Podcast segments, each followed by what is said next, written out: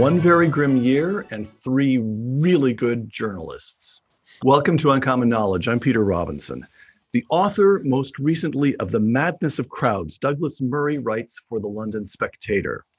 Kim Strassel writes the Potomac Watch column for the Wall Street Journal, her own most recent book, Resistance at All Costs How Trump Haters Are Breaking America. The editor of Commentary Magazine, John Podhoretz, is co host of the GLOP podcast and a columnist for the New York Post. In recent years, John has devoted himself to magazine and newspaper work. But I'm going to mention John's most recent book, which appeared in 1993, because I love it still. It is one of the most insightful and funniest and most engrossing books ever written about the presidency. John Podhoretz, 1993, hell of a ride, backstage at the White House Follies. Douglas, Kim, and John, thanks for joining me. All right, we begin our review of a stinker of a year, as we must, with the 45th Chief Executive of the United States, the Wall Street Journal. President Trump's musings about running again in 2024 are scrambling the calculus for the large field of fellow Republicans considering bids. Close quote. John, is Donald Trump going to retire to Mar a Lago and play golf? Or is he going to attempt to dominate the Republican Party for four years? I think he will play a role in American public life uh, that is whatever role he wishes to play, by which I mean, I think he loves being the center of attention, rallies, all that sort of thing that is so important to him. Whether or not he actually wants to get his hands dirty with policy choices, uh, policy fights, uh, personnel matters like who should be the next senator from Nebraska or something like that. That I, hard I, work of politics. That I don't know. I mean, the sort of the, the nitty gritty of daily right. politics that is the meat and stuff of being the leader of a party.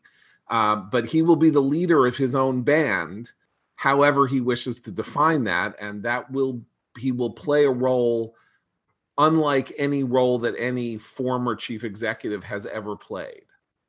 All right. Kim, I'm going to quote you in the journal. This is a longish quote, but this is an issue we just have to deal with. Using the virus as an excuse, Democratic and liberal groups brought scores of lawsuits. This is before the, the election now, to force states to change their balloting rules. Many Democratic politicians and courts happily agreed, States mailed out ballots to everyone. Judges disregarded, disregarded statutory deadlines for receipt of votes. They scrapped absentee ballot witness requirements. States set up curbside voting and drop off boxes. They signed off on balloting, ballot harvesting. The fix was in before anyone started counting votes. Close quote. Do you mean to say that the election really was stolen? Well, not stolen illegally. And I think that that's right. really important distinction. I mean, I have dug into all of this. I, I, get emails constantly with all of these theories about, you know, the Dominion voting machines, etc. I have not found anything to suggest that the election was stolen in the way that a lot of Republicans would like to say that the election was stolen.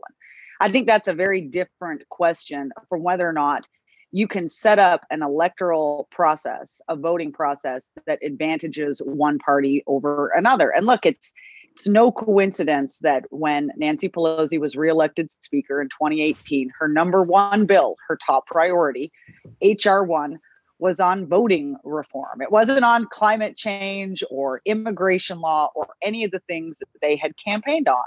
It was on changing the rules of elections in ways that Democrats feel uh, advantage their party. So, uh, same day registration, uh, ballot harvesting. They have a lot of groups out there that have practiced all of this in places like California for years. They know how to do it.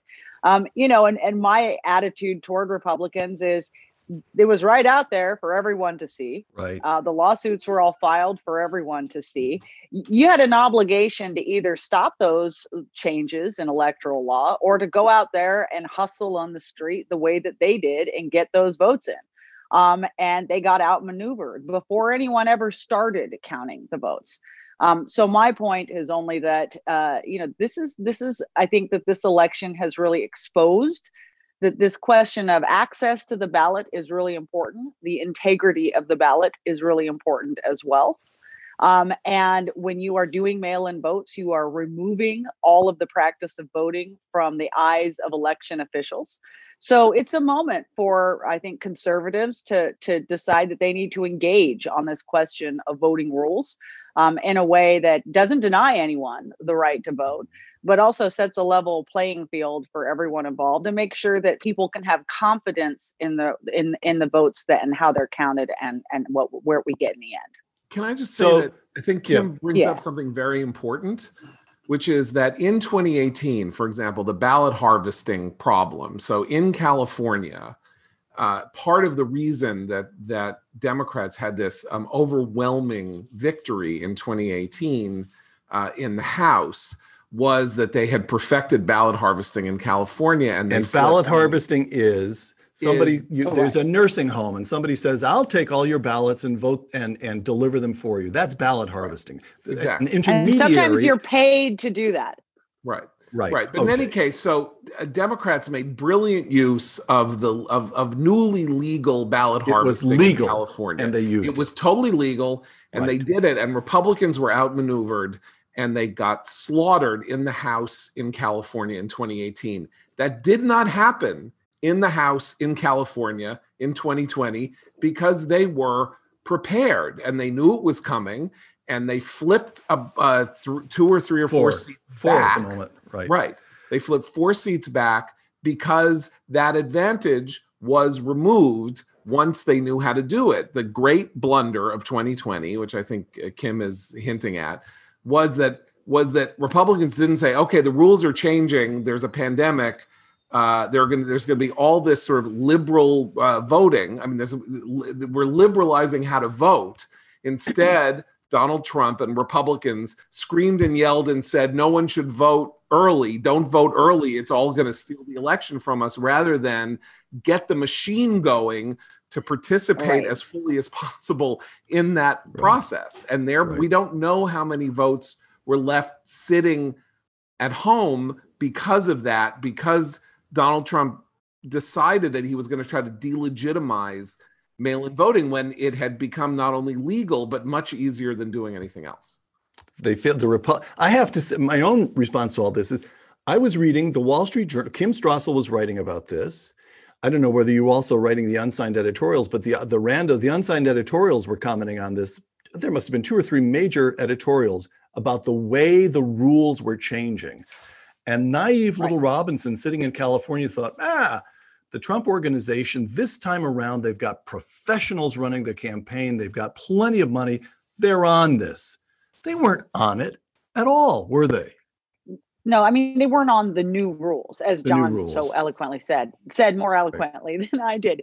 Is that yeah? I mean, they did better in California, but the the problem was is that you now had all of this in Georgia and Pennsylvania and Michigan and Wisconsin, right. and those were the places that you needed to have your guys out doing exactly the same thing that Democrats were doing. Which, by the way, Democrats were out there on college campuses, you know, in Wisconsin, just ushering people through same day registration. Come on, folks, you know. Right. Um, and, right. and we weren't doing things like that. We were reaching, I mean, well, conservatives were getting reached in other ways, but we weren't engaging in the way, as John said, that this election was rolling this year.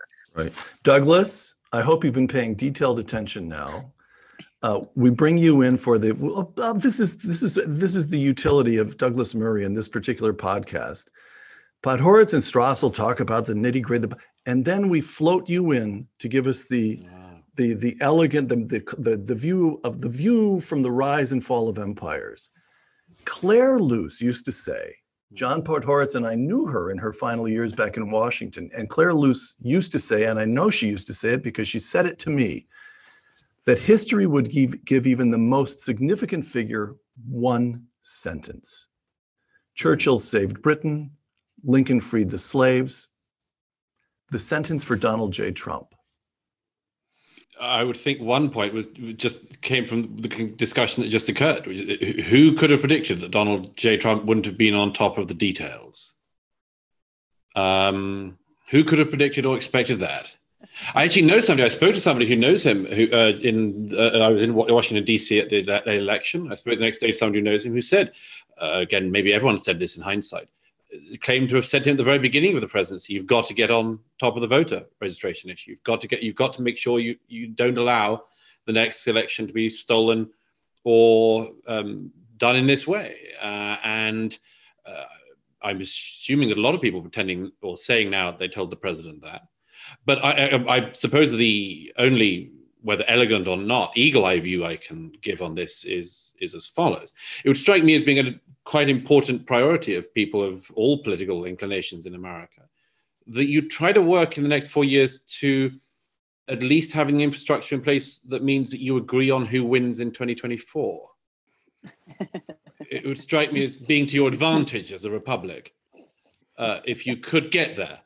And by the way, one one reason one reason I say that is because you know the important thing about is not just winning elections, but losing them and knowing you've lost. Yes, yes, yes. Um, Very good point. Actually. And and and you know, I was so struck by the fact that the Democrats wasted the last four years, in my view.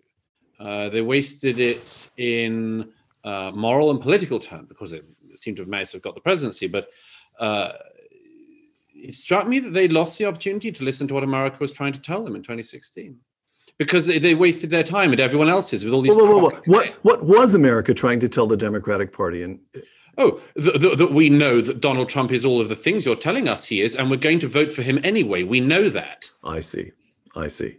I see. Would strike me as being one message. So, so, but, so here's the thing: the Democrats waste four years of everyone's time making crock claims about Russian conspiracies and collusions, and when they run out of Russians, they get some Ukrainians in, and it goes on and on, and they don't listen to the annoyed and justified grievances of the American people in 2016. So there's four years wasted there. And now we risk the, uh, the next four years being wasted with Republicans talking about dead Venezuelan leaders and Dominion voting machines and much more. And the problem of all of this is, is that when you lose and you know you've lost, you can process through all of the stages of grief. And if you don't know that you've lost, you get stuck. And we've had this in my own country. You get stuck on the, is it the second or the third one, bargaining, trying to make the thing unhappen that has happened. Democrats spent the last four years bargaining with the 2016 election. And the risk, it seems to me now, is that Republicans spend the next four years bargaining with the 2020 election. And it's a catastrophe, not just for America, but for the world. Because we need you to agree. But you know, this has been going on now for two decades. I would say the only election uh, in this century, uh, if you count 2000 as being in this century, I don't want to play the game about whether or not the century begins in 01 or 0, but let's say the century was um, was 2012 um, because if you had 2000 Florida was decided right. Uh, by the Supreme Court, right? 2004, Democrats said there was a significant uh, tranche of left wing opinion that said that the election had been stolen in Ohio by Diebold voting machines. A view championed. Oh, real? I didn't remember that. Oh, really? Yeah, so that, that was their argument. Yes. Oh yeah, you, you remember that, Ken? It was, and it was championed yeah. by Christopher Hitchens, who just happened to be at mm-hmm. Kenyon College on election day delivering a lecture and said all these people told me they couldn't vote and that the voting machines screwed them up. So that's 04. Mm-hmm. In 08, obviously Obama won a gigantic victory, but almost immediately there arose this idea that he could should not have been president because he was supposedly not born in the United States. And then in 2016, Hillary Clinton and various other people said Trump was not elected legitimately because of Russia, right. only because Mitt Romney lost by four points in 2012 and said that night, I lost, and everyone said he lost. And then the Republican Party said, I guess we lost. We better do an autopsy to figure it out.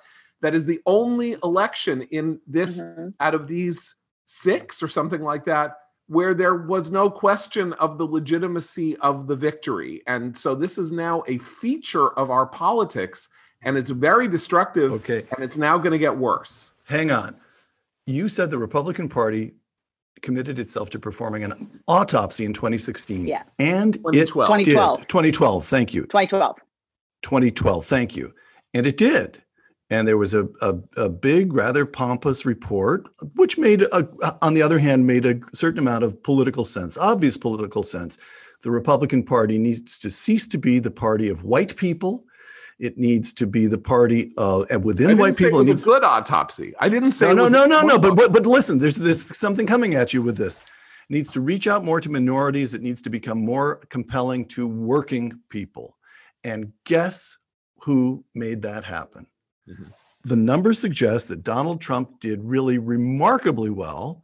Didn't there's no flipping, no transformation, but he got he carried he not only carried the Cuban vote in Miami, but he he did quite well among the larger Hispanic vote. There are border counties in Texas that Hillary Clinton carried by 60% last time around, that Donald Trump either carried narrowly or came within four or five points of carrying. In other words, heavily Hispanic counties that went very hard for Donald Trump in Texas, of all places. So, so has Donald Trump? Oh, here's let's put it this way. Remember the emerging Democratic majority? That's a 2002 book. And it said yeah. the demographics are moving so strongly toward the Democrats. It was it was actually quite a sophisticated book. I remember but what it came down to was this white people are a shrinking proportion of the population. The Republican WASP elite is a shrinking portion of white people. And the Democratic Party has working people and minorities, and their numbers are just going to swamp the Republicans. And that has not happened. Kim Strassel, why not? Well, you know, I, by the way, I think it actually took the Republicans two election cycles to kind of get more to that point that you were making um, and to embrace some of those uh, 2012 autopsy results because if you look back at 2016 donald trump didn't do particularly well with minorities. He certainly mm-hmm. didn't make a pitch to them. It very much was the white working class uh, that he went out and they remain his base by the way. And one of the things he did well this time was get even more of them to either convert from the democratic party or come out and vote for the first time for him. But I can tell you in all of my times, and I don't know uh, how everyone else thinks about this, but in all of my years covering politics, I have never seen, and I've been never been more impressed by the Republican Party's sustained effort this time to outreach to minority voters in the United States. It wasn't all of the past. I remember the Romney campaign, you know, they do the occasional like Latinos for Romney one time in the entire campaign, you know, or they'd have a little group here or there that would do it. You know, that convention Republicans put on this summer was something to behold. The the diversity of faces up there and the people telling their stories. But overall, I think what you see and what comes out of this election is a little bit of a shift and an interesting one, uh, where some of those things you talked about, Democrats, the the the the longtime uh, defenders of the working class and minorities, those categories are beginning to shift. You know, when I looked at Democrats this year as they were campaigning, they seemed to be much more the, you know, given how woke everybody was, they seemed to be the party of uh, the Silicon Valley elite um, and other sort of, you know, progressive white white progressive priorities. Um, and you saw that reflected in a lot of minority voters finally saying this year, what have you done for us lately? And why should we continue to support you when you never do anything for us anymore? I mean, I hey, do John, think it's, I think it's necessary to say that George W. Bush did better with Hispanics in 2004 yes. Than Trump did in 2020. So the, this notion, I mean, I think there are it's, suggestive. Right. There's the the the voting uh, patterns are suggestive of an opportunity for Republicans to build on, but that, that it's only it's only suggestive and and people are sort of somehow already banking this shift and it's going to have to intensify and deepen for it to actually be meaningful because those can border you, counties which were impressive peter some of yeah. them have 3700 people i'm not kidding yeah. the vote total in in in one of those rio grande counties was like 4200 total votes in the entire because you know it's yes, all yes. sagebrush or something. So so it's it's worth looking at and saying, you know, maybe there's a really fertile field here to plow, but it wasn't harvested. Right. Douglas. only just kind of plucked at. Douglas, the Tory party, look at this. I designed a question for you. The Tory party Generous used to be the party of the heart and the south, the, the home counties and the south of England, right? That was the base. And now, last year, under Boris Johnson, the Tory party did very well, broke the so-called red, what isn't, what was it called? The red wall. Red wall. And it took any, a large number of constituencies from Labour in the north of England, a really striking development. Mm-hmm. Even as under Donald Trump, the Republican Party, at least around the edges, seems to have become something less the party of WASPs and something more the party of working people and something that there's at least a potential to appeal to minorities. Are there parallels? Are both there's this strange feeling where somehow the, the United States, our politics and your politics, all the, two, two, more than two centuries after we said goodbye to you, somehow or other, it's like two bottles of wine from the same vintage. You can put them in different places in the earth, but they still somehow move together. Can you draw parallel? What's going on? I'd like to try that. Um, uh, I there are some parallels. Um, by the way, more stunning statistic than that, my absolute favorite, which just floors some friends in America, won't floor the people present, but is that since 2015, most British uh, Jews vote conservative. Nobody I know in America can get over. Yeah, in America, my friends just can't get over that idea. Imagine John, if, you already knew that? Oh yeah. John knows everything. Well, oh, I mean, no, but I mean, you know, the the the leader of the Labor Party was was Britain's foremost anti-Semite. Yes, so right, right. yeah, that, that, that uh, definitely that definitely didn't help the Labor Party. No, but, but, but I mean, but but no, I mean it actually so predated Corbyn, but it had been a, a, shift that had been happening for some time. I just mentioned that because of course parties can shift and and um and all of that. And and in the case of, of Britain, really what happened with the so-called red wall seats was that there was a great sort of patriotic endeavour that the Conservative Party put itself at the helm at, and the Labour Party was uh, unsure what attitude it took towards the future of the nation, essentially. Uh, so it was, it was, it, that was an unusual situation that happened uh, uh, in December last year. I think, by the way, if I may say so, for an outsider, one of the things that's simultaneously always um, stimulating and shocking about the American political debate is the way in which um, communitarian politics dominates everything. I mean, it is simply astonishing to me. We all have the phenomenon in our countries of, you know, in order to win, the uh, the contender has to get, you know, women uh, of uh, um, uh, you know dual nationality who drive a particular car on Wednesdays, and uh, obviously whole rackety careers are made in this sort of prognosis. But actually, as an outsider and having uh, spent a lot of time in the states running up to the election again, it's just a, re- a reminder of this fact that America does have this deep underlying problem. You always talk, uh, whatever one's views of identity politics, you always talk about communities and how they vote along ethnic and religious lines, and indeed uh, sexual lines. And uh, and whilst it's a sort of language in which I can appreciate that pollsters might need to speak, and even sort of wonks within the party uh, uh apparatus, there's something so unhealthy as a nation about you all expecting to talk about politics along racial lines. Well, of course, the Hispanics are doing this, and the blacks are doing this, and the whites are doing that. And you think, well, what about Americans in this whole mix? And, and, and there is something to an outside extraordinarily dissonant about this whole manner of talking about the political scene. Well, Have you got me, anything me, that could unite on, you?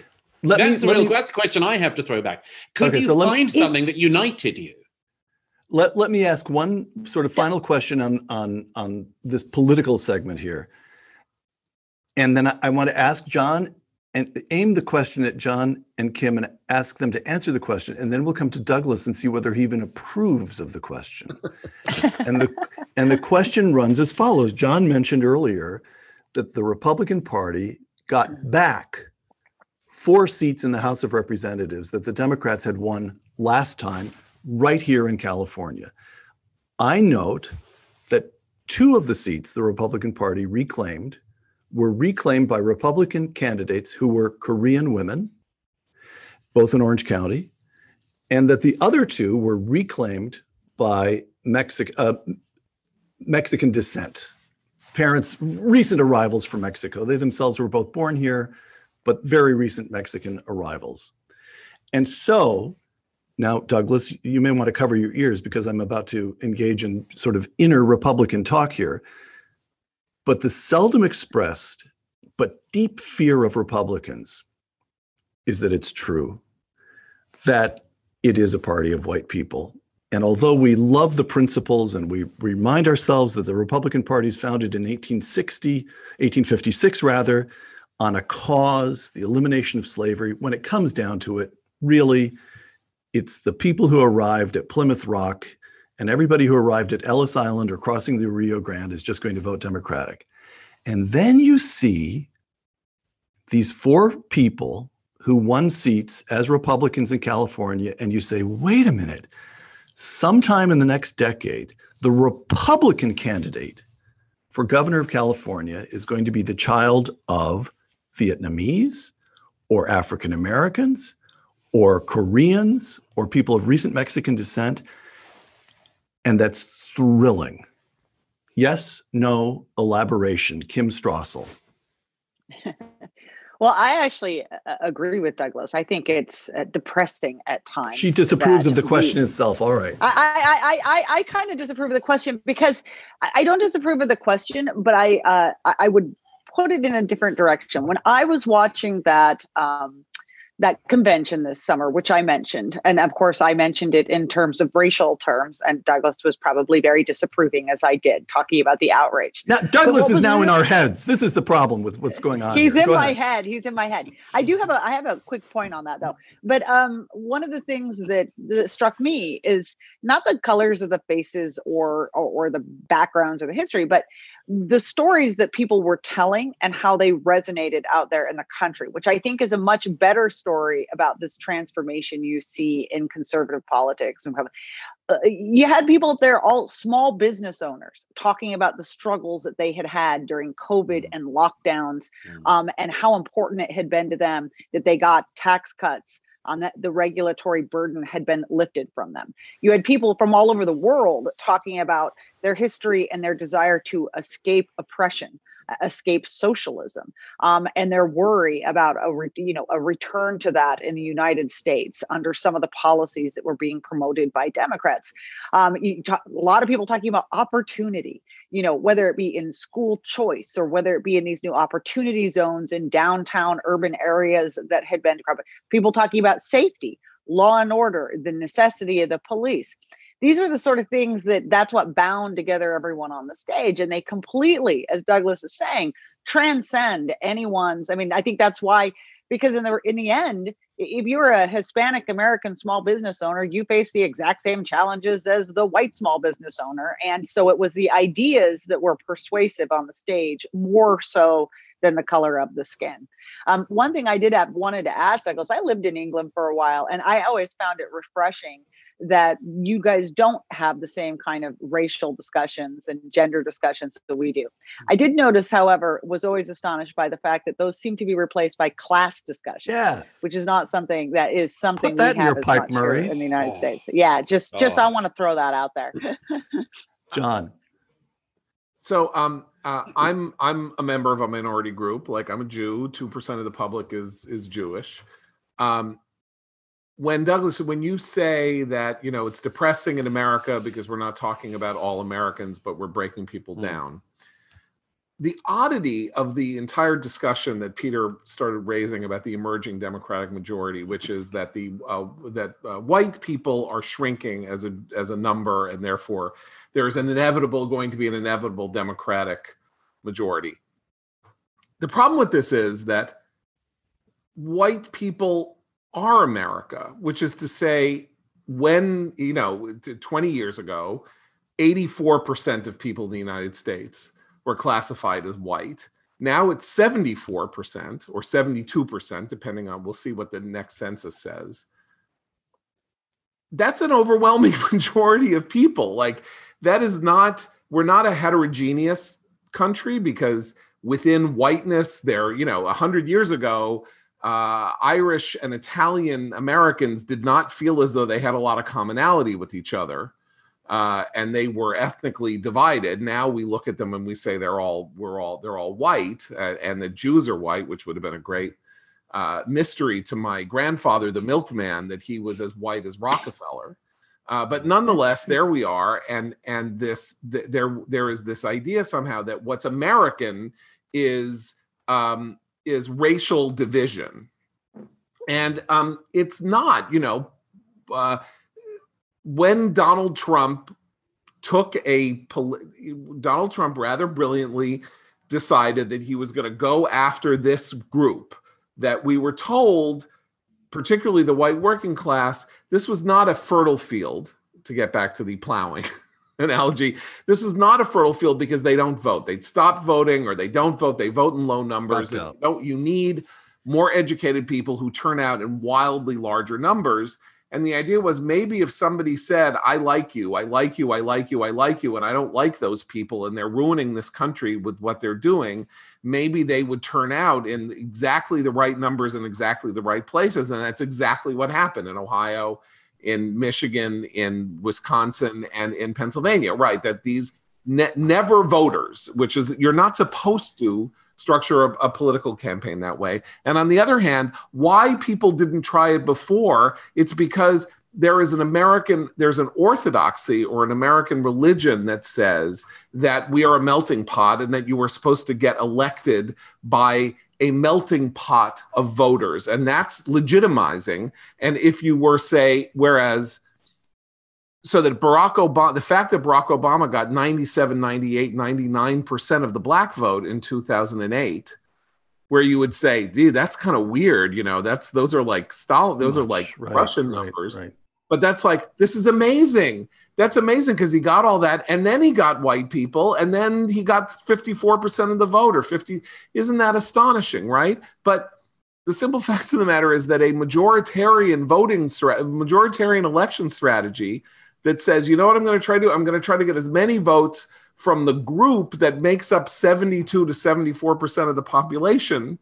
Um, that's like rational. That's a sane strategy. The insane strategy, actually, and this is where the magic, the sort of the, um, you know, the the hocus pocus of consultants come in. It's like, no, no, I'll tell you what, we can shave off this and we can pull that. We'll do that. We'll send a message over here and we'll do a little bit over there or something like that.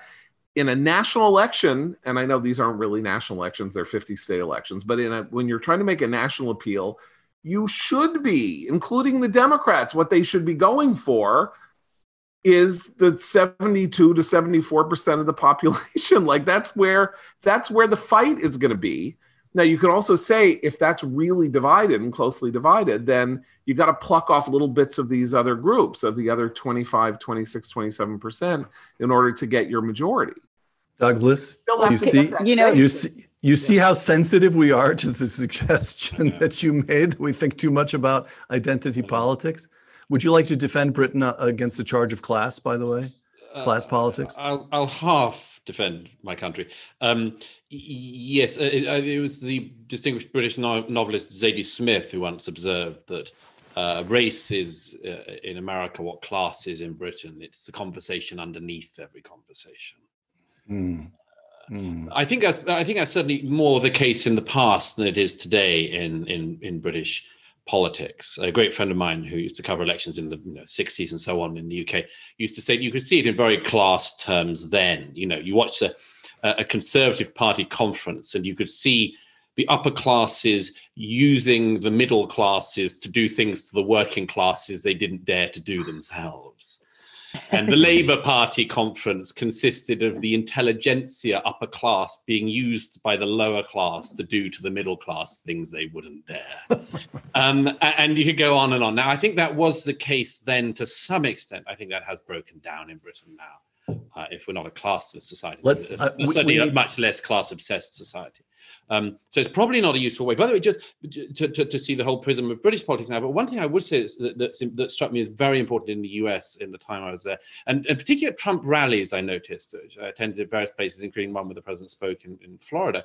One things that struck me was uh, um, you know, to the extent that he managed to reach across uh, across classes, it struck me that one of the things he'd done was to realize the necessity of of responding to a specific left wing narrative with equal force. That is, that the left in our age is, is now, as it perhaps it has been always, uh, um, very focused on resentment. And resentment is, of course, an extraordinarily powerful human instinct. And it can be whipped up with enormous ease um, there, there are sort of conservative responses to it that say things like, no, no, no, um, inequality isn't quite as bad as you say because of this percentile factor in this demographic group. And that is to sort of to lose the argument. Donald Trump, it seemed to me, through the COVID, through the lockdown, and in the, in the years before, seemed to me to have realized this very important thing, which is that the only true antidote to resentment is aspiration.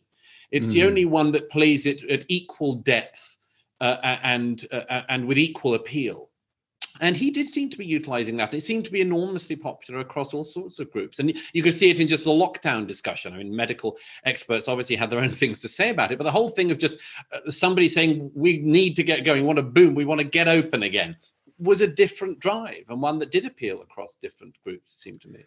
From Donald J. Trump to Joseph Biden Jr. That didn't what we're happen. saying, more people signed These are up. from your own more, actuaries. More, more, more, more people signed up for Medicare Advantage after what, the change. What they're no, saying, nobody is. Mr. Vice President, down. I know, no, this Mr. Vice President, I know you're under a lot of duress to make up for lost ground. way Trump, the way China will respond is when we gather the rest of the world that in fact believes in free and in, in open trade and making sure that we're in a position that the world uh, that that we deal with WHO the right way. At 78 years old, Joe Biden, when he's inaugurated on January 20th, will be older on taking office than Ronald Reagan was when he left office. Question was it useless, needlessly provocative? Was it underhand to play those clips just now, Kim Strassel? Or is it fair to note that what everybody sees, which is that Joe Biden has lost a, a step or two? Are we allowed to just to comment on that as the man prepares to take office? And what I'm getting at here is questions of journalism as, as much as of Joe Biden. Yeah.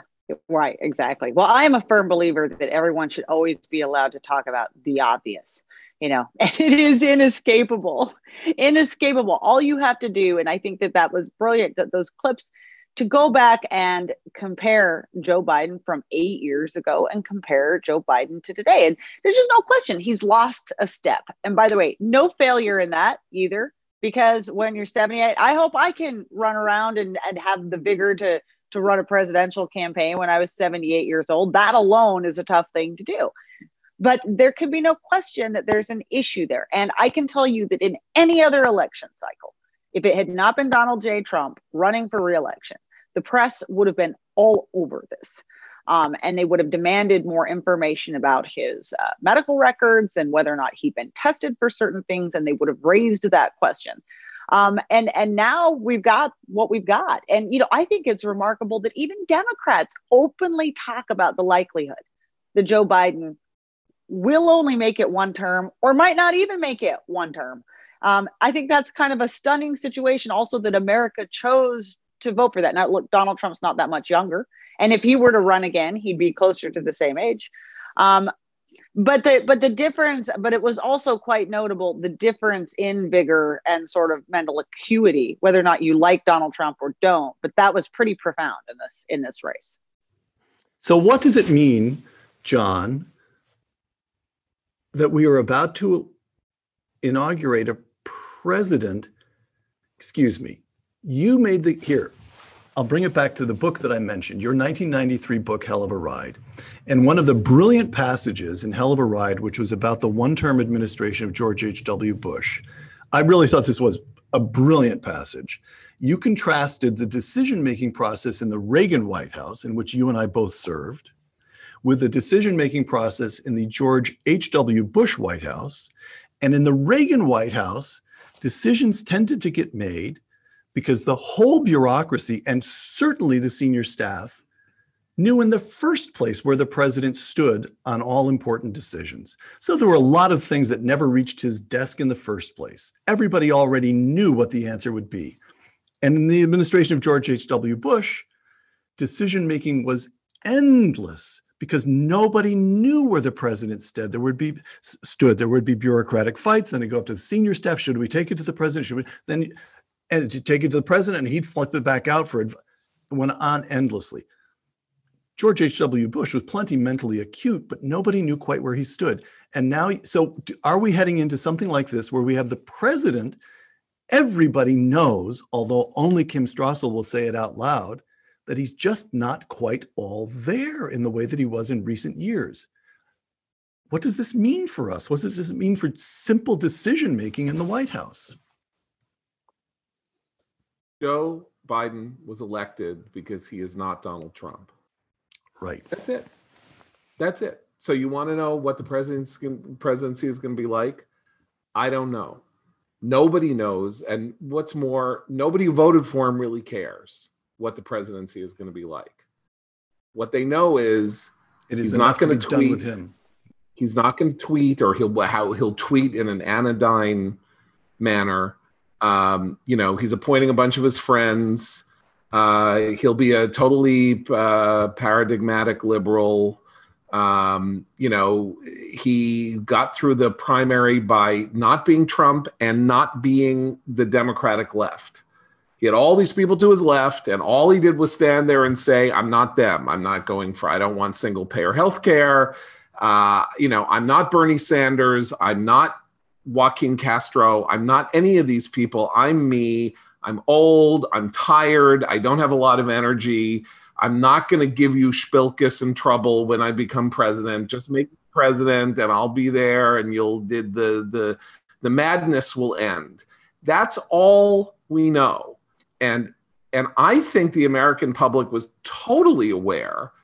I mean, after all, he started. It was a reasonable decision to make. 2019, there were I don't know how many Democratic debates.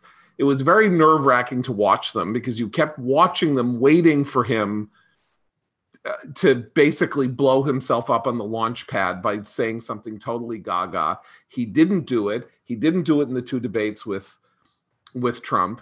He, you know, he pulled himself to whatever it was, however it worked. he made it, and now he's not Trump, and that's all there is. And he needed one term. Basically, it's like I'm here to restore the soul of country. Meaning, just get this guy out, get him out. That's and you know what? That's all I'm asking. I'm going to be 211 years old in 2024. Maybe you'll make Kamala Harris president. Maybe you'll pick a Republican. Whatever. Just get this guy out. That's what he was. And now, if the you know the Republicans are basically saying, "A, I don't know if you got him out. I don't actually know if you got him out," which I don't agree with. But B, you know what? Just to go like this to you we're going to nominate him again in 2024. You think you think you're going to get away from him that easily? Maybe you're not going to get away from him that easily. Douglas, you know, just to underscore yes, this, Kim. Can mm-hmm. I under? I mean, and I'll ask sure. all of you this question, but to underscore how little we know about Joe Biden's intentions, can any of you ever name a, a, a circumstance, any election in any time, any history, any primary, in which the winner turned around to the loser and said, "Here, help me decide what I'm going to believe in." You know, I mean, the, these these joint task force between as, Biden as Joe Biden and, did and, to Bernie Sanders. Sanders. Mm-hmm. Yeah, I mean, normally when you lose, it's because your party said we don't want that. And instead, Biden turns around and goes, just help me figure out what I'm supposed to run on here and what we all believe. And you see mm. this in his nominations too. They're all kind of over the board and it's all about who's yelling the loudest at the moment about who should get a position and from what you know category and it's a, a and then throw in there the fact we don't know the results from the georgia election because that's going to influence what this presidency looks like too douglas what does europe want what excuse me that's the old fashioned way of putting the question what do britain and europe want from joe biden or are they in the podhoretz camp of it's enough for now, for months to come, it's enough that he's not Trump. Yeah, I mean, uh, Europeans and indeed to some extent the British are never that fond of Republican presidents. It's a sad but but noticeable fact. Uh, as long as you're a Democrat, you could get elected across Europe. Mm. Um, uh, in in the presidency. And uh, i mean lots of things that happen like you know the, the portrayal of trump as anti-nato whilst actually getting people to pay up and saying exactly the same things albeit more forcefully than every previous president was sort of just wildly misconstrued. But then george uh, w. Bush was wildly misrepresented across europe as well. I think it's it, it's the norm. Uh, uh to, to my mind by the way there was a there was a big mistake made by the trump team in in the way in which they talked up the mental degeneration of joe biden uh, by the first debate, his, an ability to tie his own shoes and walk onto the stage without dribbling on them was seen as a victory. Uh, was seen as obvious obvious contention for contender for the presidency. Um, it, as a result, uh, people didn't linger on the on the more obvious questions, which were what exactly in his sixth decade in politics Joe Biden can achieve that he hasn't in the half century before. Um, and, and, then the much bigger question, I think, that uh, is uh, under that, which is not just how America has got this president, but how it's got this vice president who's very likely to become president during the next four years. Um, we we have somebody selected for the vice presidency, selected along again racial and chromosomal lines, and I I just think all of this is very bad late empire stuff. It's extremely bad late empire behavior when you just don't know like you know you're, you're, china's the only country in the world whose economy comes out of 2020 growing what is kamala harris going to do about that doesn't seem to interest anyone as long as you've got the right uh, chromosomes america doesn't much care Listen, China, China. Hold on, John. I just I, okay. I, there are two big yeah. topics. I still okay. I just have to get to because I get the three of you together once. Okay, and China is one of them. Lee Kuan Yew, dead now these many years, but still, this is Lee Kuan Yew, the late dictator of Singapore, who did it, ran Singapore the way he wanted to run it. There was no discussion, only the most superficial seeming, uh, only the most superficial democracy in Singapore, and yet the economy grew and people immigrated to Singapore from all over Asia. Lee Kuan Yew, quote, Rwanda or Bangladesh or Cambodia or the Philippines, they've got democracy, but have you got civilized have you got a civilized life to lead? People don't want the right to write an editorial as they please. People want economic development. And so the question is China, which has lifted half a billion people out of poverty, and has to be granted some kind of legitimacy for having done so. During the old Cold War, certainly during the final phase of the Cold War, it, it, communism had tr- tremendous ideological appeal, but by the end of the Cold War, nobody wanted to live like Russians. Hmm. Is the Chinese model, if you're sitting in Bolivia or Ghana, do you say, China is the China is what we want to be. China is the wave of the future. Do we have a new model arising in China that makes democracy look like yesterday's thing, John? Well, if if that were the case, that is just the authoritarian temptation at all times, at all places, uh, over the course of history, which is this uh, idea that uh, that a, that an enlightened uh, despot despotic regime that can order reality as it wishes if it uses sane principles of, uh, of, of, of, judgment and nobody is really allowed uh, much leeway to challenge what the regime is doing uh, everybody can then profit. The rising tide will lift all boats and all of that and free thought, free practice of religion, free a lot of things. That's just not as important as you know as the sucker in your belly and your and and and your, your sort of general uh, your country being strong and and and and all of that. Now the Chinese story is is not duplicable by Bolivia because it's not China. It doesn't have China's you know millennia old civilization, doesn't have uh, uh, China's people, and it doesn't have the, the, the simple fact that uh, China exploded outward in part because it had so drastically suppressed the energies and animal spirits of its population that as it slowly liberated them from its jackboot, um, they exploded outward. Now we are now four decades from the moment at which those animal spirits were unleashed.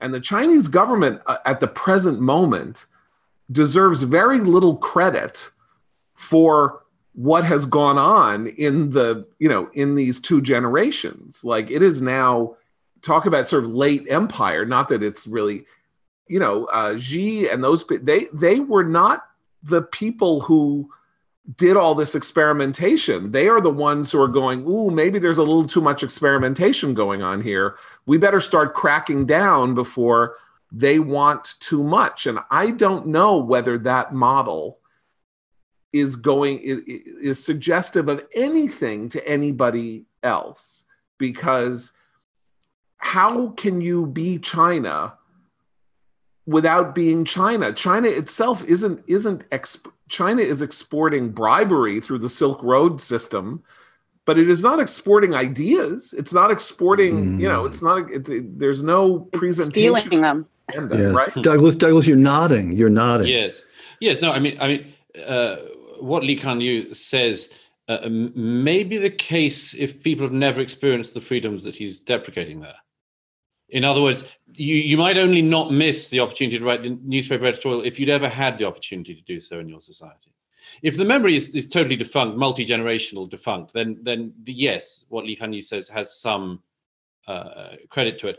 But this the glaring example staring at so should be staring at us all as a moral horror of this year is is what's happened with the people of Hong Kong, Kong. Mm. where exactly I think people who did know uh, the freedoms that China is trying to expunge people who do remember those rights and don't want to give them up, but who have found very little receptivity in the international community to try to do anything about them. Because, as I hear in capitals across the West, people say, but it's China. What are you going to do? Uh, by the way, you mentioned I was just in Central Europe recently uh, after coming back from America. The joke in Central and Eastern Europe, and I, have heard it from, from people in Russia as well, it, it, since the American election, has been that America spent so much time exporting democracy in recent years it forgot to hold any of it at home.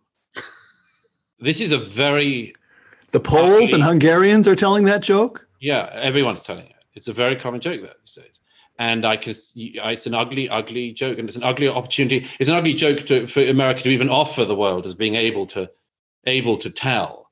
I don't should see not be funny. Right. It shouldn't be funny. There shouldn't be mm. anything in it. It should be mm. impossible to recognize. But mm. but yeah, I mean, undoubtedly, yeah. internationally, this is this is a big problem at the moment. All of these all these wretched uh, uh despotisms are going to be able to point to America and say, well, what's so good about you at the moment? And so, America has to be able to say what it is that's good. Otherwise, we're all in a mess. You and can I ask uh, uh, uh, back to China just briefly, uh, if I may, because I want well, just because I want to hear what you have to say about this, Kim. From the Reagan years, again, John and I can remember. We actually can remember those years. The American position was to be hopeful and welcoming toward China, right? And I can remember my late colleague here at the Hoover Institution, Harry Rowen, who was a very wise man, looked at what happened in South Korea. First, they got rich and then they became democratic, and looked at what happened in Taiwan. And Harry wrote a piece, which I'm sure he would regret now. He's spinning in his own in his grave, but still, he wrote a piece saying that following this pattern, China would become a democracy around the year 2015. Totally mistaken. Donald Trump you could argue whether tariffs were the right way to go, whether he understood quite what he was doing, but Donald Trump Donald Trump fingered China as an adversary. Does that now represent a bipartisan understanding? What, what, what will the Biden administration do about China, if anything? So this point you just made, I've been dying to say this for the last five or six uh, minutes, is just this model you suggested, you know, is are people around the world looking at China and thinking it's a model? If they are, it's in part because America, for too long, um, I I believe, and other Western countries just simply accepted this notion that was also spun by China that it was possible to be both economically liberated and a communist country and be a good world participant mm. and a, an honorable world actor and that it would all just work out fine and because it was easier for the united states uh, to do that and because we were hopeful of that notion uh, we just kind of floated along with that even as evidence mounted and mounted uh, whether it was it's the Uyghur treatment in China, whether it was the absolutely obvious fact that they were stealing intellectual property from Western countries, right and left. Um, you know, uh, it's uh, labor standards, whatever it may be, that this was not turning out the way that they said it was going to. And we just closed our eyes to it. And yes, Donald Trump I think that a couple of things have happened. He did finger them as an adversary, but they've also now, because of the growing strain on China internally on their leadership, they have begun to have to show their colors in very important ways. And their actions in Hong Kong, Hong Kong. uh, now obviously uh, what's been going on in terms of their role with handling the virus in the beginning. Um, uh, but that as a result has really exposed them. Um, and the tariffs issue, obviously, and bad practices. No one can deny simply the bad practices. Qu- Put, a- put aside your questions on sort of trade with China, trade deficits. The bad practices are terrible. Mm. Um, uh, intellectual property theft is just rife, all kinds of bad actions. So, um, and the result, you saw it in the election, was Joe Biden trying to get to the right of Donald Trump on China. Um, and so I do think we come into this year with an odd bipartisan agreement that China is increasingly the biggest threat out there. And and you see that playing into things now like uh, Biden's defense secretary um, nominee, Austin. Um, and a lot of people pointing out that he doesn't seem to be the right guy for the job because he's a Middle East land war guy. And right now, our issue is the Pacific. Um, every one of these questions we could do about three hours on. And with the three of you, I'd love to do three hours on them. Um, the pandemic. Alex Berenson, this is a tweet that Alex Berenson put up yesterday. Uh, you all know who Alex Berenson is, yes? Alex Berenson is the- skeptic. Yeah. right, former Pandemic former New York Times and, and COVID skeptic. I don't mean to be pessimistic, he writes, but I fear 2021 is going to be ugly, not because of COVID, but everything around it. The gap between what governments are doing and trying, max, masks and vaccine mandates and lockdowns and closed schools, the gap between that and what the public will take is about to explode. Douglas? Well, I, I'm sure that, like others, I have this awful feeling that the the relative quiet is the quiet that you get on the beach. I'm told just before the tsunami lands. Um, there's um, an inhaling of breath in my own country. I, I think it exists elsewhere because of this. Because we come into out of 2020 with this massive increase in public borrowing and a massive fall off in GDP, and it's the same. It's the same for all of us, other than China, as I mentioned earlier and um, I, th- I, think I'm not an economist, but you don't need to be to be worried by by this extraordinary situation we now find ourselves in. How do the global economies get out of this? I'm not sure I know. I hope somebody does. Um, do we have Bretton Woods two? World leaders have to have some kind of discussion about the nature of public debt at this point. And uh, I don't know what the answer is, but but I have this awful, as I say, awful feeling of before the storm. What, what about also so economic? Yes. What about the relationship of the governors to the governed? Uh, Boris, the government in your country just moved a new, quite complicated semi-lockdown through the House of Commons, Hmm. and as I recall, it was something like sixty members of the Tory Party voted against its own government Yes. Which is a which is a shocking statistic, a, re, a rebellion of that. So, the Tory government moved this measure because on Well, because labor abstain. And in any event, people are sick of being locked down Yes. and being told what they're allowed to say and what they're not allowed to and, say. and I'm not? I'm not, I'm not sure it's just to do with being sick of lockdown. I mean, anyone could get sick of lockdown, but if we were in the middle of the bubonic plague, we'd, we'd be very keen on it continuing. yes, yes. Uh, and we're not. And it's the complexity of the, the reality of the virus as we know it now, as opposed to where we were in March. That's the deep problem. You know, I, I, I I'd like to think of these problems in sort of Aristotelian terms. Say, look, the, there are competing virtues going on here. And in the year of COVID, the competing virtues are clearly um, the public health and uh, the economy. And the public health takes absolute precedence in March and April of this year. By May, some people are getting nervous. Uh, Republicans in the US, some conservatives in the UK, and elsewhere, they're saying, you know, unless unless we have an economy, we don't have the health service that we have here, for instance. Unless unless we have people able to work, the rest of it's not going to not going to fly. So the economy starts to get by perhaps the summer of this year a sort of level pegging uh, with the public health, and then at some point in all our countries, I think in the last few months, it's overtaken it. Um, but but uh, governments are in, in a quandary on this. Uh, you can, by the way, a colleague of mine who I'm often in disagreement with, but a colleague of mine, a spectator in London called Matthew Parris, made an interesting observation recently that his observation from his time in politics was that people never say that what they did was a mistake, but you can tell they think it when they say, I don't think we should do that a second time. and very, very few people said, lockdown one is a total error. I wish we hadn't done it. We've crashed our economies.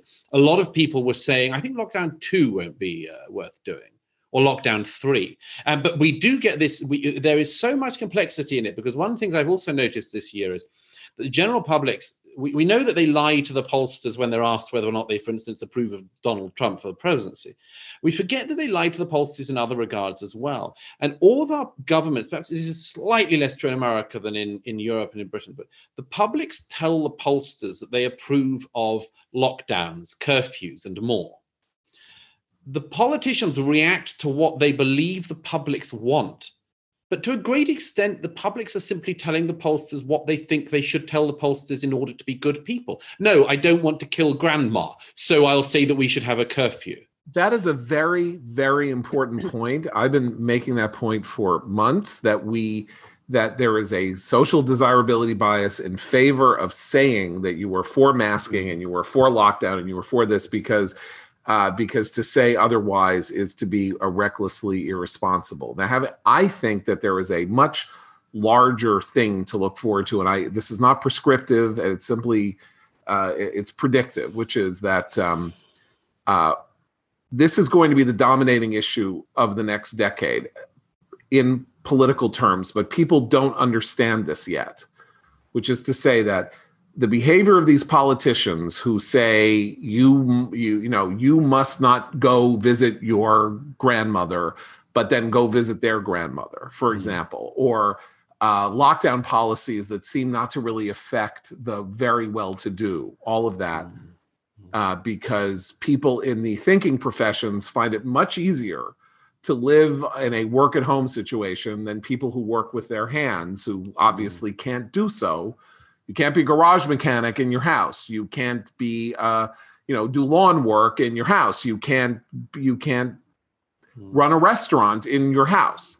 Um, and all of these things are very important. And uh, there is a an alliance between the political class and the media class to hide the kinds of uh, responses that ordinary people are going to have to this bifurcated world and 2024, 2022, 2026, there are going to be expressions of political rage about some of that, including unfair expressions where people are going to blame politicians for things that they really were just struggling to get right about how to make sure that hundreds of thousands or millions of people don't die.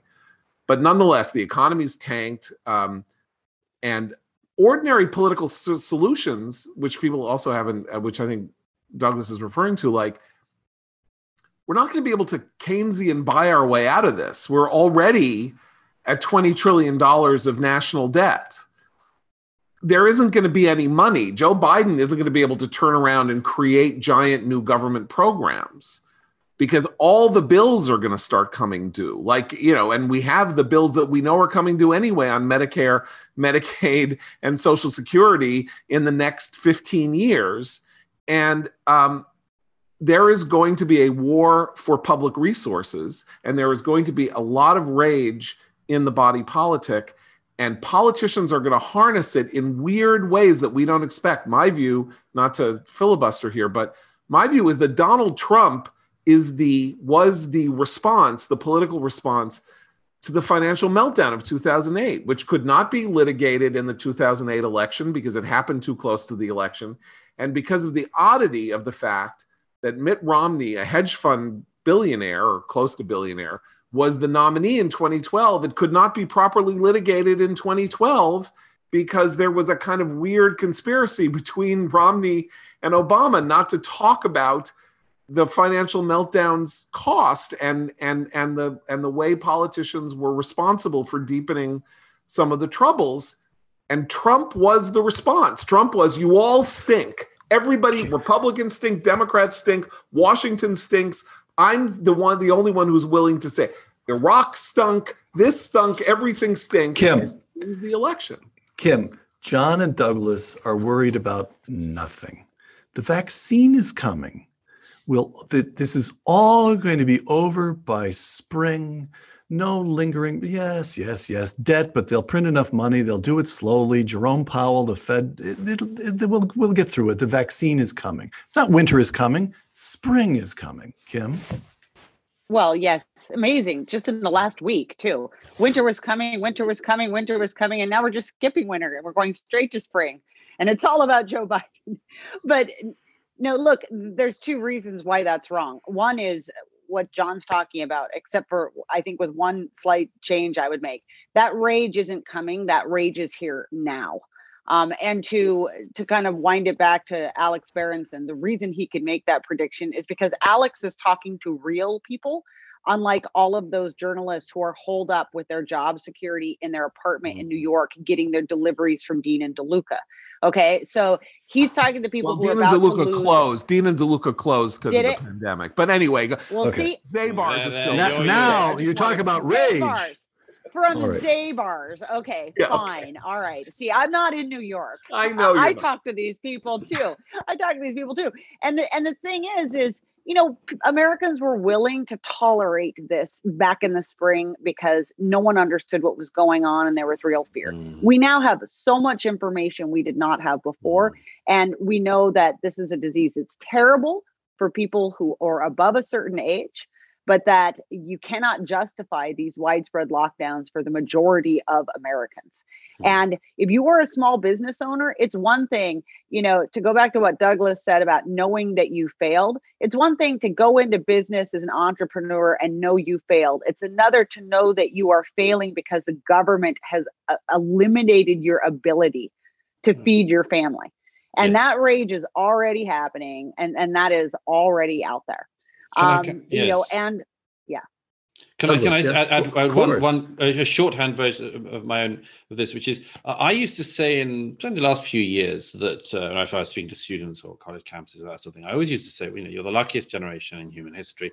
You've had it better than anyone before you, and uh, quit whining, basically. Uh, I've become aware in 2020 this line doesn't run anymore. Uh, I was speaking to some Spanish friends the other day, and I simply, you know, they've been locked up in Madrid most of the year, and they, they were just like, mm. if you're young now, I mean, if you had 10 years of crisis in the Mediterranean, obviously, and maybe Mediterranean econ- uh, economy is always going to be in some kind of crisis. Uh, but uh, you know, you've you've had 12 years since the eurozone crisis, the crash. Actually, you've the inequality debate the left started off rather badly, hasn't been picked up very well by the right and we've now had this year when it's just metastasized whereas as both john and kim have said you know if you're if you if you live in a relatively nice house you've got a garden 2020 has been kind of relaxing you know you didn't have to bother with the commute anymore and if you love your family which of course not everybody does it was a pleasure to be with them it was a pleasure to be at home uh, what about all the all the young people who are just getting on the job market, just trying, or have been persuaded to get into debt and go to university, and then aren't allowed to mingle with anyone when they go to university and they're locked right. in their halls of residence? What if they're climbing up the walls of a small rental apartment outside New York. That's not living the dream, and it isn't what they were promised. And and, and here we get onto the, the real thing of political uh, political uh, unhappiness is that I can't remember who was it who said it, but you know, the, the, the real cause of unhappiness isn't isn't actually what you get measurable by other people. It's what you get compared to what you thought you were going to get. Yes, yes, yes, yes. Right. I'm, I'm hey, very I just want to throw in one last yes, thing though about why this is not going to end. Just to, to, to follow up, the other reason this is not going to end is because what 2020 did is expose and give all kinds of uh, public officials and governors, in particular on the left, it allowed them to unleash their petty tyrant. And now that they have that uh, bit in their mouth, uh, you know, I'm really fearful about what any the word public health will mean in mm-hmm. future mm. to any politician that wants to use it as an excuse to change the rules.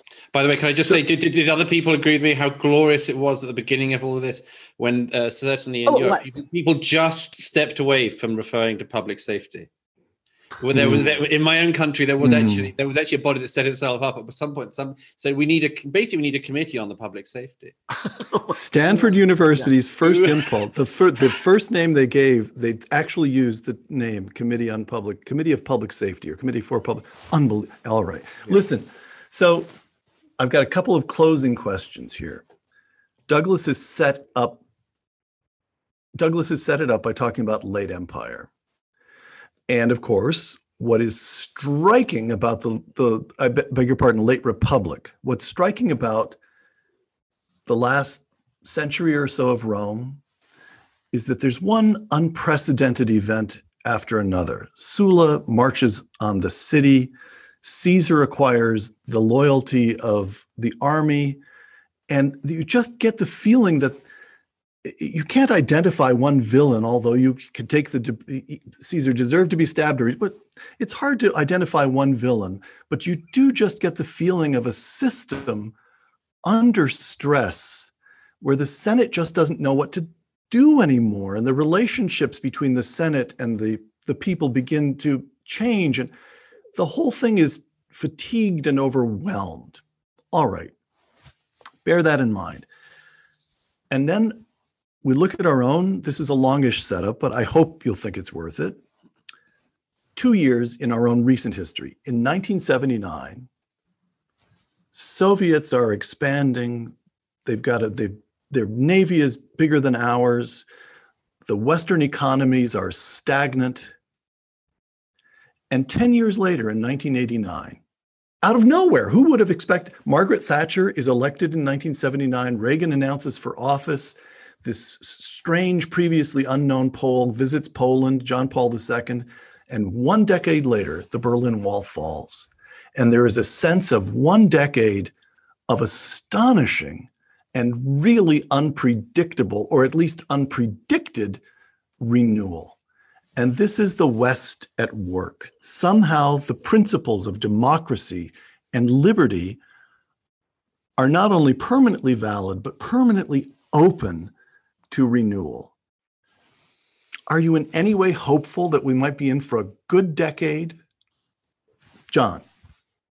I'm always hopeful. Uh, I, I don't see any reason not to be hopeful, although I don't think you can look at the political condition of the United States right now and say that there's much reason to hope that that is where our renewal is going to come from. It is it is going to come elsewhere. It is going to come from Elon Musk building a ship that takes us to Mars. It's going to come from um, uh, a new, a renewed sense of the possibilities of innovation that are brought about by this amazing Operation Warp Speed vaccine production, or something like that. But I think in this sense, one could say that we are very close to being where the United States was at the tail end of the 19th century with a completely dysfunctional political life that was, in the end, unimportant historically, except for the slow, except for the end of Reconstruction and the sort of the the the sclerotic slowdown of, of, of civil rights change that had to take 75 years that it shouldn't have taken um, because so much else was happening in the, the modernization of the economy, this explosion of, of, of, American economic growth, and the sense of America becoming the, the most important country country on earth. Now, I don't, we're not doesn't feel. J.P. Like Morgan that. and J.P. Morgan and John D. Rockefeller mattered more than Grover Cleveland. Right, or or yeah, Thomas Edison or Henry Ford or right. Alexander Graham Bell. You know, I mean that's right. So if you look back, Chester Alan Arthur and Grover Cleveland didn't really matter very much.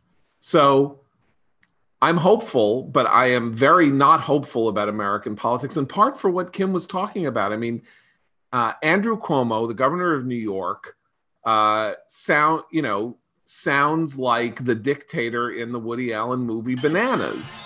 You know, it's sort of he, he wins the election, and then he starts saying the national language will be Swedish, and you should all wear your underwear on the outside. Underwear will be worn on the outside. Because suddenly having emergency powers, he gets to be the goon that he has always wanted to be and that he always anybody who watched him always thought that he was but that he was restrained by the normal rules of political restraint that were simply thrown out and that's where i think the the one hopeful thing would be this crazy political response to to the lockdowns that i still think is coming but you know it could also be bad i mean i don't it could go in any way we don't know what way it goes kim renewal so I'm always hopeful. I, am more hopeful than than John uh, overall. um, not to just to narrow it in a little bit, um, and instead of talking about the, the, the feelings out in the country and uh, etc. and and all this agonized feeling. Um, you you one of the first questions you opened with was what would be the one word phrase for Donald Trump in history, and, and we also talked about what his legacy might be. And I think because you hear some of his advisors now making this argument to him, and it could play into whether or not he recedes from politics or not. But the line I would give would be the great disruptor. Okay. Mm-hmm. He came in as people were talking about, uh, John mentioned earlier, everyone was like, uh, you know, we, we hate the system. We're angry at you. You're not serving us. Uh, think about this. We we had the American public giving the House to Nancy Pelosi in a huge majority and then being disappointed in giving it, you know, back to the Republicans and then taking it back again because they keep searching for someone that's going to fix these problems that they see growing in society and the political class is failing them. And they thought, why not give Donald Trump a try? And he has broken a lot of established norms. I don't think that he's the one or that tenure is the one that leads to renewal but I think it potentially lays the groundwork. He exposed a lot of rot that was out there in society. And, and I'm not sure Joe Biden was a perfect person to replace him because Joe Biden has no interest in dealing with that rot. But by exposing it, you get a public that is more focused on it. And I wonder what kind of politician we get down the road that next is very popular, and if it's one who who promises to deal with some of these fundamental issues. Douglas. You know, the interesting thing um, about plagues in history is is what they do when they run through the society. Um, the, Justinian plague, plagues, plagues that ripped through Babylon. what they what they tend to have in common is that they they sow enormous doubt and expose existing fears. And I think that 2020, the historians will say that America, the existing fear that that this plague semi-plague, demi-plague unleashed was the BLM movement, was the are we actually this racist society where you can kill black people with impunity? Many people around the world believe this year that America is that. I, I don't agree that it is. But there seemed to be this extraordinary, overwhelming, very deep layer level of fear about this. Are we what they say we are? That was the great doubt that seemed to rip through America in the wake of the plague that sowed such disorientation. But then you get to the real question underlying this, and this comes always to the question of renewal, which is to, to consider it in sort of Hegelian terms: is is is is it an exhausted force or not? What you were describing, uh, uh, Peter, about 1979 is because three people came along who knew that the West was not an exhausted force, who knew that democracy wasn't an exhausted force, that anti-totalitarianism wasn't an exhausted force. They knew it and they proved it. Now, the, the problem f- for us, it seems to be, is the number of people who seem to think that the West itself is an exhausted force. I don't agree with that, but it, but it could be. I mean, uh, to some extent, one's just sort of living in hope on some of these things. Do you think it is or isn't? Comes down to do you want it to be or not? And a lot of people want it to be an exhausted force. And a lot of people, of course, understandably don't want it to be. But I do think that the thing that the history books will write about this year will be an astonishment that at the point at which the American world order was slipping fastest, it decided to effectively play games. This is what this era has in common with the late Roman Empire, I mentioned earlier. That you do things that, that, that people say, why did you spend your time talking about bathrooms and about about magical unicorn beings that you need to find and elevate and worship. And what what was it about the people in those days that they couldn't see the seriousness of the time they were in? Simply the answer it always is that you never know which act you're in in this life. You never know how long the play is or whether you're in act 1 or act 5 or act 3 you don't know the thing that America has been good at, and America has always had this, as you know, this European like lachrymose instinct, always worry that it's about to crash. At the very at the very least, that instinct keeps you limber, it keeps you fresh, it keeps you worried, it keeps you aware of what's at stake. What worries me about America is how few people realize what's at stake. They don't like the foundations of your republic. They don't like the founders. They don't like the whole thing. They think you're exceptional only in being exceptionally bad. They think the rest of the world is exceptionally good by comparison. And they've been taught this in America for two generations. And if you think that, then there's no reason to have dominance. There's no reason not to want China or anyone else to take over. But it would be sad for the rest of us. I wish you wouldn't. Thank you very much. Um, well, we may not know which act we're in in life. This pod, this this this uh, recording is in Act Five. Last question. We record this as Hanukkah is about to begin at sunset this evening. Over my shoulder, you see a, a, an, an advent calendar that came out of the attic because we used to have little kids in this house. So we're in the holidays. Give us one book you love, one streaming series that you've fallen in love with, one movie. Give us something, something to enjoy over the holidays. Let's see. John.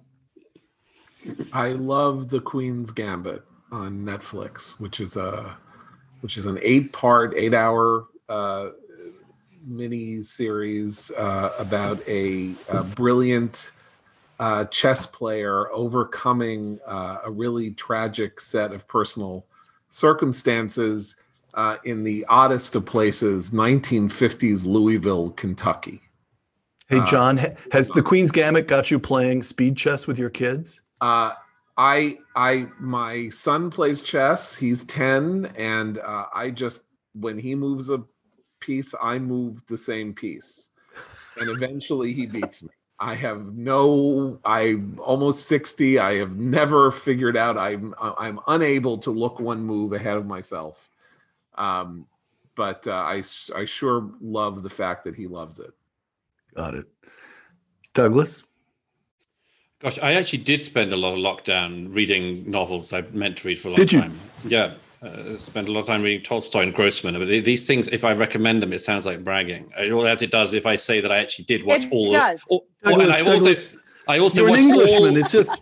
I also I watched all of The Sopranos from the beginning to the end, and it's as good as people said. It wasn't. It wasn't. Yes, it I, I, it's probably a bit late to say this now and to get on the bandwagon, but it was very good. Um, but uh, no, I tell you something. I, am reading at the moment that's brought me enormous uh, joy. Uh, it's for me. It's been a bad year in losing good friends. Uh, mm. And um, uh, uh, Jonathan Sacks just passed away last month. A wonderful, wonderful, wonderful man. Uh, earlier this year, Roger Scruton died. And uh, this time last year, a great friend Clive James passed away. And his final book has just been published. And I'm just reading it at the moment. And I'm doing that thing that you have to do with books like that and eking it out as slowly as I possibly can. Mm. Um, it, it's called The Fire of Joy. And it's a book about the poems that Clive James had in his head throughout his life. And he they uh, published a poem, often quite short, and then just a couple of pages of Clive saying why the poem matters to him, what what he, what he thinks makes it so wonderful. It's an absolute. Clive James, you, would better give us. A, excuse me, it just occurs to me. You'd better give us a sentence or two. Clive James, Australian. Australian-born television. critic, uh, the greatest television critic of all time, uh, um, uh, sometime novelist, essayist, uh, um, famously described uh, as a brilliant bunch of guys. He was, he was quite an extraordinary polymath. Brilliantly uh, funny, extremely trenchant. Yes, and, and, and a wonderful poet in his own right as well, I should say. But I just mention this because uh, um, uh, uh, this this book of Clive James, The Fire of Joy, I just can't recommend enough. Brought to mind um, something that another uh, great thinker died this year, George Steiner, famously once said, which is, um, "What you have up here, what you have in your head, the riches you have in your memory. Why, why it matters so much to enrich this room, to furnish this room, is among other things that what you have up here, as Steiner said, the bastards can't take from you. Uh, uh and, and, and that is such an important thing, I think, to say to people is, is just make sure that what you have up here, what you have in your mental furniture is rich and deep and meaningful. Because if you've got it up there, nobody can ever take it. I read during lockdown Clive James's second to last book, I guess, which is called Somewhere Becoming Rain, which is a mm. which is a hmm. collection of essays about the poet Philip Larkin, which is also mm. a, a, glorious book. And um, Clive James also wrote this mock heroic, these Pope-like mock heroic poems, uh, epics about London literary, show business, and political life um, that I read as a teenager, particularly one called "The Perils of Felicity Fark mm. in the Land of the Media," that are were the wittiest things written in my my lifetime. I think, mm. and it, yeah. go find his novel "Brilliant Creatures," his memoirs. I mean, he is somebody to Kim, Kim Strassel. No pressure, but we have just had the most fascinating conversation that anyone is going to hear or have through all of the holidays, and it falls to you the last word. Okay. Poem. I don't know how I'm going anything you want to say for that matter. I, I, do like to to read. I'm actually just because I, I couldn't read anything any more serious. I'm taking a a, a a Christmas holiday in which I just do fun things. Okay, just to make you feel good. So I'm clear currently reading Christopher Buckley's book, his latest book, Make Russia Great Again which is told them from the perspective of a, a, um, a, Donald Trump chief of staff who's writing to us from jail. And it's just immensely funny the way Buckley's books always are. Um, and so I highly recommend that. And then just to make this as lowbrow as possible, but as fun as possible, and every woman out there in America, they, this will resonate with them, even if they won't admit it publicly. Uh, I have been watching the Hallmark Channel just because it doesn't get any better than that at Christmas. It's just awesome. Wow. Every single night, it's just another love story, and they often involve princesses or princes, and it's happily ever after, and it's just incredibly happy. The kids you, can watch it too. Do you, do you, John and and Douglas? Do you realize the professional and psychological total sense of security that it implies that Kim is willing to admit in public that she's watching the Hallmark Channel. I have no problem doing it. None whatsoever. Fantastic. I've read Proust, I've read Tolstoy, and I also love the Hallmark Channel. yeah, that's secret. That's America. That's America. That's America. That's America, Douglas. That's America. Happy Hanukkah. Merry Christmas. John Podhoretz, Douglas Murray, Kim Strassel, thank you. For Uncommon Knowledge, the Hoover Institution, and Fox Nation, I'm Peter Robinson.